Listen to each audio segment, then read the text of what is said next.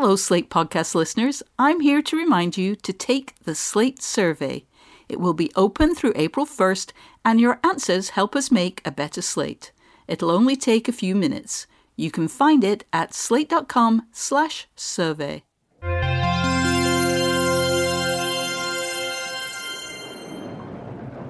In January of 1992, a container ship called the Evergreen Ever Laurel left Hong Kong bound for Seattle, Tacoma. In the northern Pacific, it hit rough seas. Not exceptionally rough, but the North Pacific in winter is always pretty rough. And the waves and conditions were stormy enough that 12 containers fell overboard. Donovan Hone is a writer. Out of one container, there emerged boxes, and out of the boxes, there escaped packages. And those packages, each one contained 4 bath toys. These toys were blue turtles, green frogs, red beavers, and yellow rubber duckies. And there were more than 25,000 of them. Collectively, they became known as the Friendly Floaties, and they floated across the ocean for years, some traveling distances of 17,000 miles. When Donovan learned about them more than a decade after the original spill, he became completely fascinated. And just the image of the containers falling overboard, of the toys going adrift, I just wanted to imagine it. Donovan turned his fascination into a book called Moby Duck, the true story of 28,800 bath toys lost at sea and of the beachcombers, oceanographers, environmentalists, and fools, including the author who went in search of them.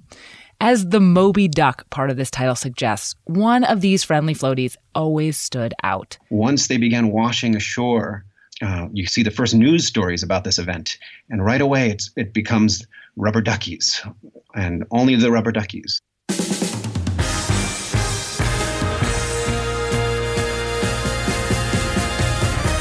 This is Decoder Ring, a show about cracking cultural mysteries. I'm Willa Paskin. Every episode we take on a cultural question, habit, or idea, crack it open, and try to figure out what it means and why it matters. Perhaps now or at some point in the past, you had a rubber ducky in your life. This adorable kid's toy is so ubiquitous in bathtubs the world over, so commonplace, you may never have asked yourself, why the rubber ducky? Why not a blue turtle, a green frog, or a red beaver? In this episode, we're going to ask just this. We're going to look at the rubber ducky, where it comes from, why it stayed with us, and all of the places that it has floated to. So today, on Decoder Ring, why are we so awfully fond of the rubber ducky?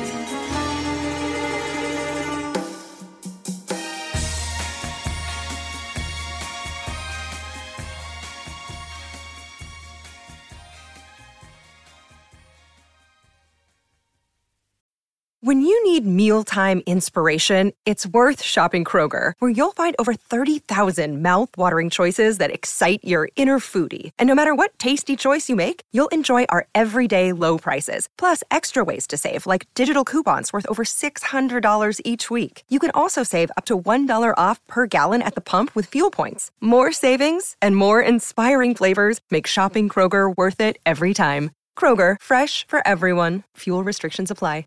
Another day is here, and you're ready for it. What to wear? Check. Breakfast, lunch, and dinner? Check. Planning for what's next and how to save for it?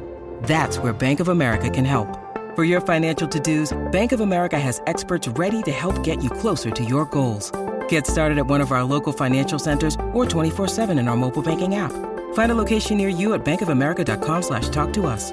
What would you like the power to do? Mobile banking requires downloading the app and is only available for select devices. Message and data rates may apply. Bank of America N.A., member FDIC. There are two things that are essential to the rubber ducky as we currently understand it: the duck itself and the bathtub that it floats in. The kind of bath that a rubber ducky can float in, though, is a very specific kind of bath, a leisurely kind, one fed by warm water and indoor plumbing. And needless to say, this kind of bath is relatively new. In the 1860s, expert opinion was nearly unanimous that the best kind of bath was a brief plunge in cold water. This is a quote from an article about the history of bathing by the historian Jackie S. Wilkie. For the most part, hot baths were a no-no, as was actually relaxing and enjoying the water. Lounging in the bath was thought to be actively detrimental to one's health, and particularly that of children. But this started to change around the turn of the 20th century. Hot water and indoor plumbing became more widespread, and soon upper and middle class people living in cities had bathrooms, more or less as we know them. As we developed a greater understanding of germ theory, baths spread to the poor as well. In New York City, for example, a law was passed for public health reasons, mandating bathtubs, though not toilets, be included in all tenement apartments. This is why some old New York City apartments have bathtubs in the kitchen. Those tubs wouldn't necessarily have had hot water. This is where you get the term cold water flat. But by the 1920s, warm baths in porcelain tubs were relatively widespread. As baths go from a cold plunge to something more drawn out and pleasurable, something leisurely, a whole new market opens up for bath accessories, including for bath toys. And a version of the rubber ducky was right there from the very start. What would really disorient people today is that they were solid. Christopher Bench is the chief curator at the Strong Museum of Play, which has a collection of hundreds of rubber ducks, which likely evolved from hunting decoys. They were conceived of as being chew toys for pets or chew toys for kids. They were solid. They wouldn't float. They were basically a chunk o' rubber. By the 1920s and 30s, though, toy ducks are starting to look more familiar. They're floating for one thing. For another, they're no longer made out of rubber.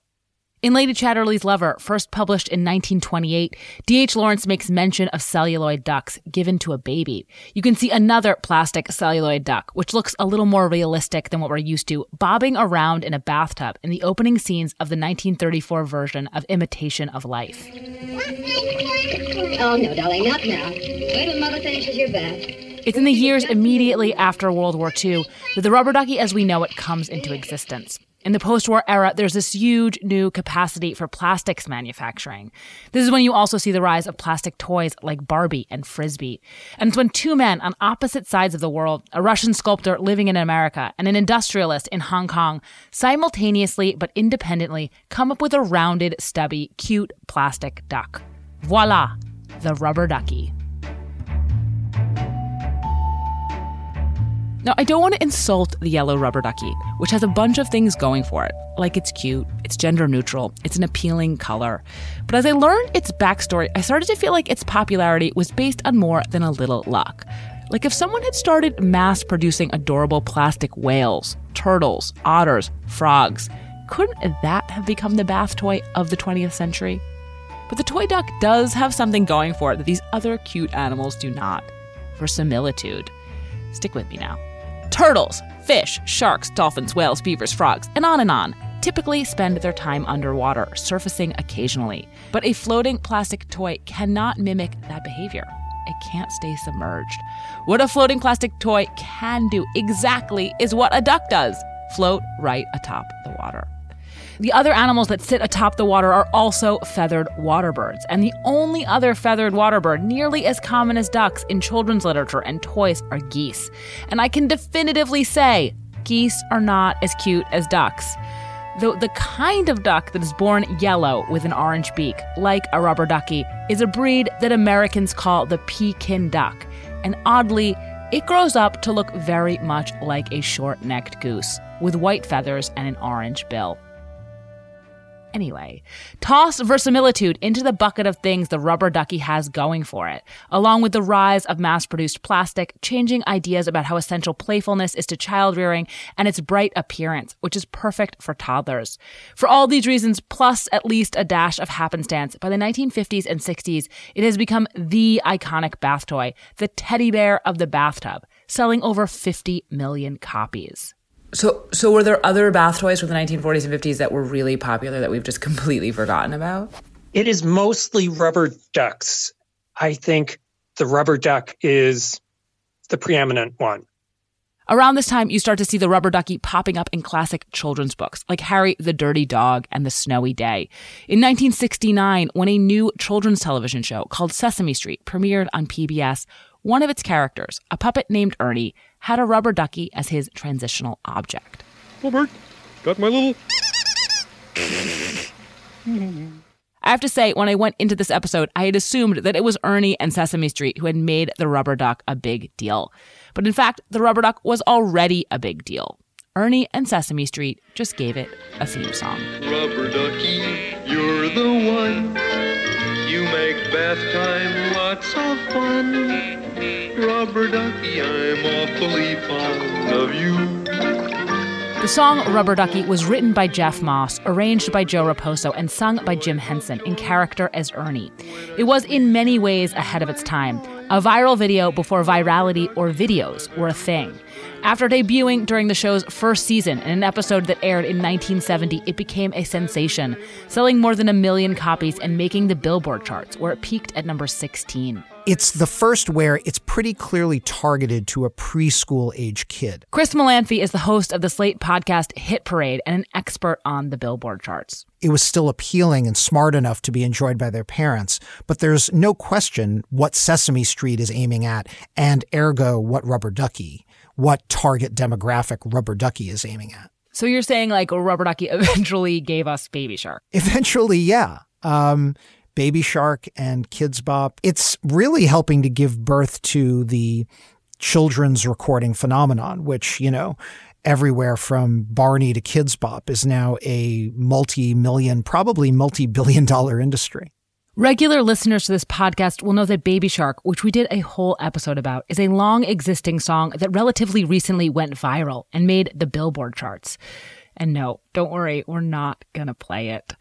Rubber Ducky and Baby Shark have a lot in common. Both are charting viral sensations big with preschoolers that feature bright yellow water animals. That's right, Baby Shark is, perhaps not coincidentally, Rubber Ducky yellow. Working on this episode, I couldn't help but think of the Rubber Ducky as a potential roadmap for Baby Shark, a set of directions on how to stay relevant for decades that, if followed, might foretell Baby Shark's future.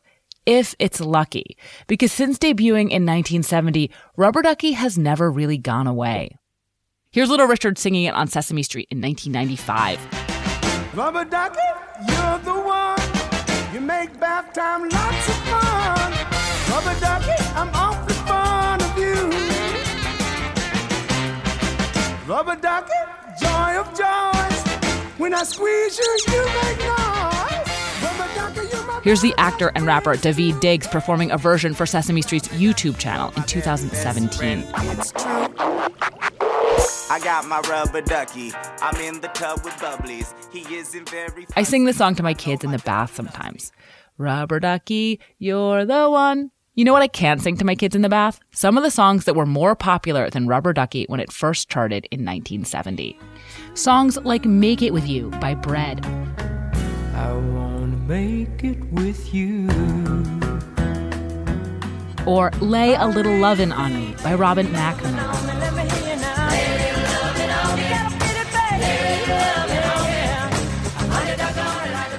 Rubber Ducky has, in other words, been really sticky for a really long time. And that isn't just because of small children. It's because of the adults those children grow up to be. Adults like Chris Malanfi. The thing about Rubber Ducky is it's actually quite a witty song. And speaking as someone who was born in the early 70s and lived on Sesame Street, I could probably sing every word of it to you right now. It's also fairly sophisticated, even a teeny bit Cole Porter-like in the way it makes rhymes. You know, when I squeeze you, you make noise. That's one line I absolutely love. Kids who grow up playing with a rubber duck, singing Rubber Ducky, are likely to become adults who feel fondly, nostalgically about rubber ducks and the wholesome, simple, Sesame Streetish times they represent. If such adults become parents, they are likely to purchase a rubber duck and sing about it to their own child, who will grow up and do the same thing. Rubber duckies are being passed down from generation to generation. It's a pattern that explains the longevity of a number of old-fashioned toys. It goes adult toy buyer to the next adult generation of adult toy buyers. Christopher Bench of the Strong Museum of Play again. That's the case for a number of the toys that have been inducted into the National Toy Hall of Fame. I think of Radio Flyer wagons, for instance, that kids probably aren't clamoring for them, but these grown-ups who say, oh, I turned out all right. I had a Radio Flyer red wagon. I'm going to give my kid a Radio Flyer red wagon. And you're talking about exactly the same phenomenon. Chris thinks this also explains the eternal recurrence of the Slinky and says that there have been microcycles of this sort of behavior about Hello Kitty and Pound Puppies. It's nostalgia, as much as anything, that is maintaining the duck's popularity, and nostalgia is a grown-up affliction. So now I'd like to introduce you to some grown-ups who are particularly dedicated to the rubber duck. Apple Card is the perfect cashback rewards credit card.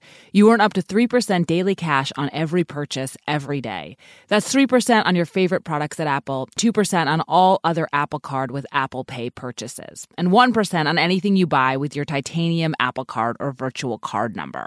Visit apple.co/card calculator to see how much you can earn. Apple Card issued by Goldman Sachs Bank USA, Salt Lake City branch. Subject to credit approval. Terms apply. Thank you for listening to Decoder Ring, Slate's podcast about cracking cultural mysteries. You can hear new stories ad-free every week on Amazon Music, where you can find Decoder Ring and all your Slate favorites without the ads.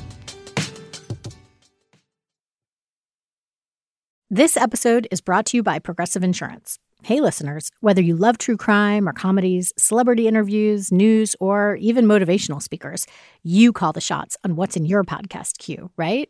And guess what? Now you can call the shots on your auto insurance, too. Enter the Name Your Price tool from Progressive. The Name Your Price tool puts you in charge of your auto insurance by working just the way it sounds. You tell Progressive how much you want to pay for car insurance. Then they'll show you a variety of coverages that fit within your budget, giving you options. Now, that's something you'll want to press play on. It's easy to start a quote, and you'll be able to choose the best option for you, fast. It's just one of the many ways you can save with Progressive Insurance. Quote today at Progressive.com to try the Name Your Price tool for yourself and join over 28 million drivers who trust Progressive. Progressive Casualty Insurance Company and Affiliates. Price and coverage match limited by state law. In the late 1990s, Jody Davis had just moved to Florida and needed to furnish her house. And so I went to the store, and of course I was buying towels and things like that, and they had rubber ducks. So I picked up a rubber duck. Well, then the next time I went to get something, there was another rubber duck, and soon my bathtub had quite a few rubber ducks. Well, I then discovered eBay. And you know what happens when you discover eBay. A collection of 400 rubber ducks, which is what Jody has today. They're mostly displayed in her kitchen, many in little ceramic bathtubs, on shelves she has made especially for them. When I walk by my rubber ducks and get a little, they catch my eye, they just make me smile. Besides being a rubber duck enthusiast, Jody even designs her own rubber ducks, like one with a quilting theme, since Jody is an avid quilter. I worked through my friend Craig Wolf because he gets a lot of duck designs done, and so I drew it out.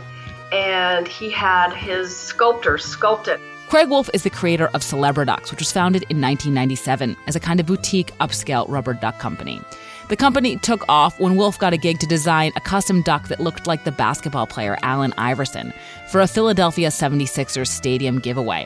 It was a huge success, and he's been designing custom ducks for corporate clients and selling ducks that look like famous people online ever since. Here's Craig listing some of his CelebriDucks. The Duckinator, the Pond Bombshell, the Floating Stones, Sergeant Pepper's Lonely Hot Tub Band, Harry Ponder. They're amazing looking. The Bohemian Quacksity, Another One Bites the Duck. You have no idea how big the duck market is. I didn't either. I mean, who thinks rubber ducks, right? There are duck stores all over the world that sell nothing but ducks. There are collectors who have collections in the thousands. It is humongous. Craig's ducks are very detailed. That Allen Iverson duck has cornrows, brown skin, a Sixers jersey, holds a basketball, and my favorite detail, a little mustache fuzz running over its beak. There is something really appealing about it, and all of the rest of the ducks, too, which include ones made in the image of Shakespeare, Elvis, Carmen Miranda, and amazingly, even the comedian Lisa Lampanelli. I don't think people know what they're responding to. It's like iconic. No one sits there and goes, I like this because there's something round and nurturing about the shape and all. It's pre-verbal. They emotionally respond to it. They don't know what it is, but there's something very soothing and endearing and whimsical.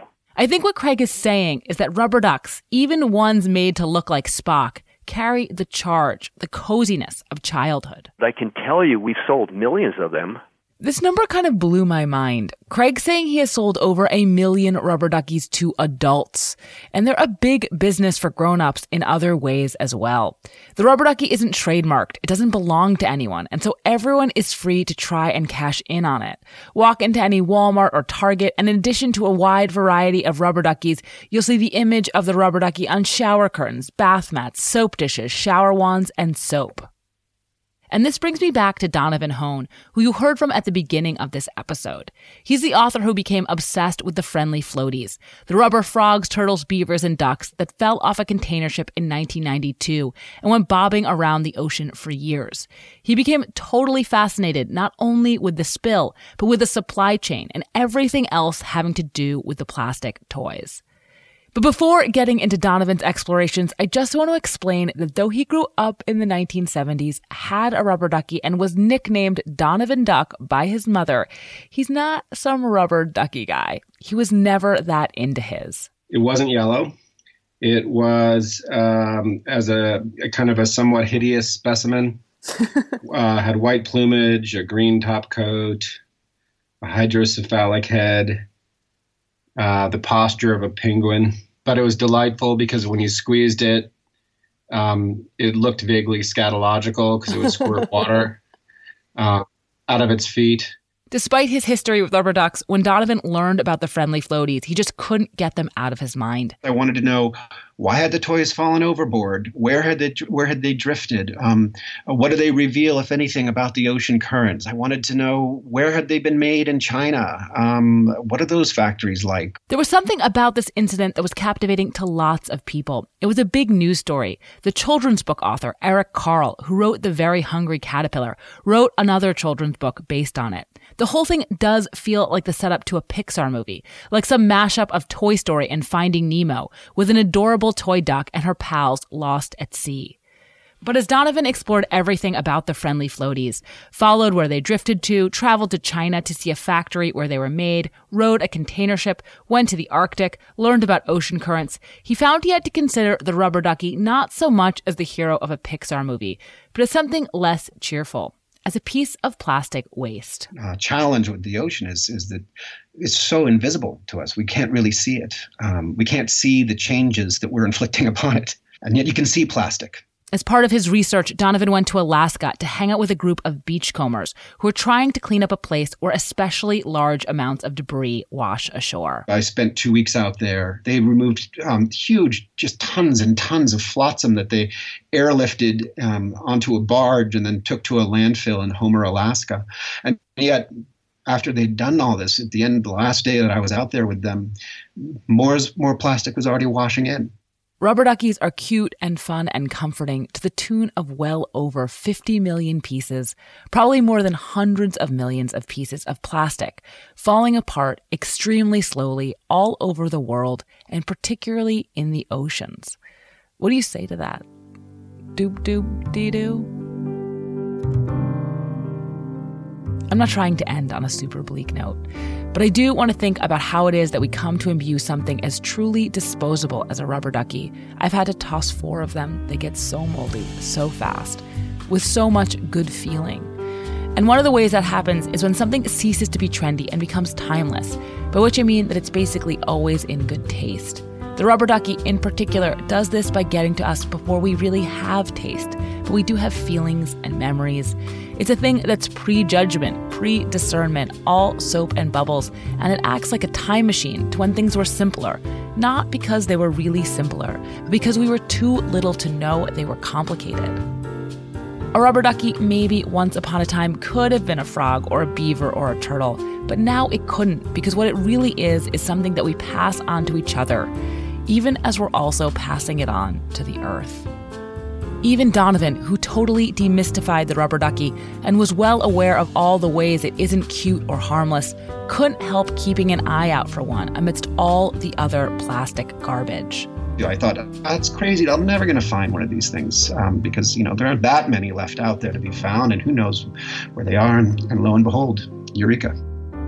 At the base of a spruce tree, or one of the beavers faded. It was bleached almost a kind of a pale banana yellow.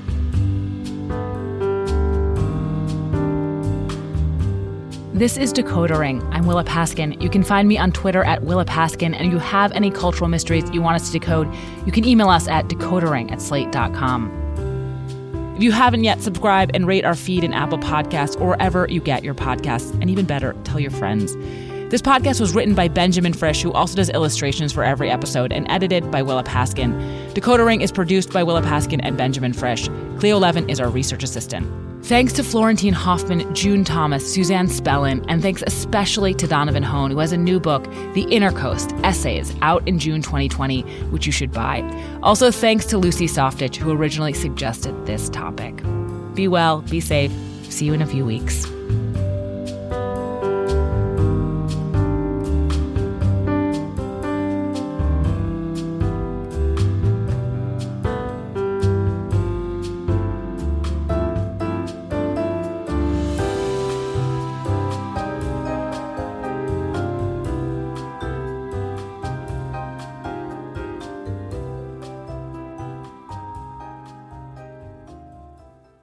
Hello, it is Ryan, and we could all use an extra bright spot in our day, couldn't we? Just to make up for things like sitting in traffic, doing the dishes, counting your steps, you know, all the mundane stuff. That is why I'm such a big fan of Chumba Casino. Chumba Casino has all your favorite social casino-style games that you can play for free anytime, anywhere with daily bonuses. That should brighten your day a little.